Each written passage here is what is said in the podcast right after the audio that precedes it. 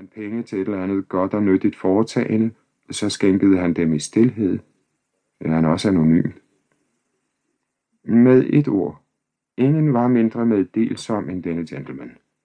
Han talte også så lidt som muligt, og han syntes netop mere mystisk, fordi han var så tavs af sig.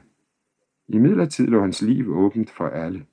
Men hvad han gjorde var altid med matematisk nøjagtighed det samme, så at man utilfredsstillet søgte at gætte sig til noget mere. Havde han mon rejst? Sandsynligvis. Til ingen var så godt hjemme på hele verdenskortet som han. Der fandtes ikke nogen krog så skjult, at han ikke syntes at have specielt kendskab til den. I nogle få køndige ord klarede han de tusinder af gissninger, som i klubben fremsatte som rejsende, der var ulykket eller kommet på vildspor. Han angav sandsynlighederne. Hans ord forekom ofte ligesom inspirerede af åndesyner, og de retfærdiggjordes altid ved begivenhederne, således som de virkelig havde tildraget sig. Han var et menneske, der måtte have rejst over alt, øh, i fantasien i det mindste. Hvad der i var sikkert, det var, at Phileas Fogg i flere år ikke havde været borte fra London. De, der havde den ære at kende ham, noget nærmere end folk i almindelighed bevidnede, at ingen kunne påstå at have set ham alle steds end på den vej, han dagligt tilbagelagde fra sit hjem til klubben. Hans eneste tidsfordriv bestod i at læse aviserne og spille vest. I dette tavshedens spil, der passede så godt til hans natur, vandt han ofte.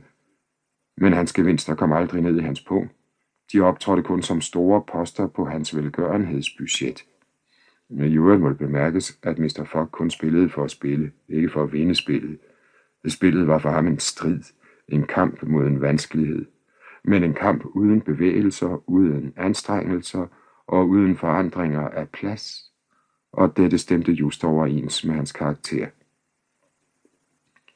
Man vidste, at Phileas Fogg hverken havde kone eller børn, noget der kan hende selv de prægtigste mennesker, eller slægtninge og venner, noget der derimod er sjældnere. Phileas Fogg boede ene i sit hus i Savile Row, hvor intet menneske kom. En eneste tjener var nok til hans opvartning. Han spiste sin frokost og sin middag i klubben til bestemte tider og altid i samme sal og ved samme bord. Han inviterede aldrig sine klubkammerater, og han tog aldrig nogen fremmede med sig derhen. Han kom kun hjem til sig selv for at gå i seng, og altid præcis kl. 12 midnat. Han benyttede sig aldrig af de komfortable værelser, som reformklubben stillede til medlemmernes disposition. Af døgnets 24 timer tilbragte han 10 i sin bolig, mens han sov eller gjorde sit toilet. Når han spacerede, skete det uforanderligt med lige lange skridt på forsalens bonede indlagte gulv, eller på det rundt om salen løbende galleri, over hvilket vælvede sig en kuppel af blåt glas, båret af 20 joniske piller af rød på fyr. Når han spiste frokost eller middag, var det klubbens køkken, fadebur, fiskebeholder, mejeri og så videre, der forsynede hans bord med lækre anretninger. Det var klubbens tjenere, alvorlige mænd med sort kjole og med bløde klæde sko på fødderne, der serverede for ham på særligt porcelæn og på en prægtig saksisk bordu. Det var især en af slæbende karafler, der tilhørte klubben, at han havde sin sherry, sin portvin og sin rødvin, tilsat kanel og andre krydderier. Det var endelig med klubbens is, som med stor bekostning blev hentet fra søer i Amerika, at han bragte sine drikkevarer i en passende afkølet tilstand. Hvis det er ekscentrisk at leve på denne måde, så må det dog indrømmes, at det er ganske behageligt at leve ekscentrisk. Huset i Savile Row udmærkede sig ved den yderste komfort, men var ikke særlig pompøst.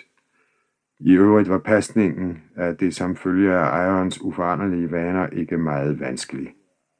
Men Phileas Fogg fordrede af sin eneste tjener en overordentlig punktlighed og nøjagtighed. Den 2. oktober om morgenen afskedede han sin tjener James Forster, fordi denne havde bragt ham barbervand, der var 84 grader Fahrenheit i stedet for 86 og han ventede just på efterfølgeren, der skulle indfinde sig mellem kl. 11 og 11.30.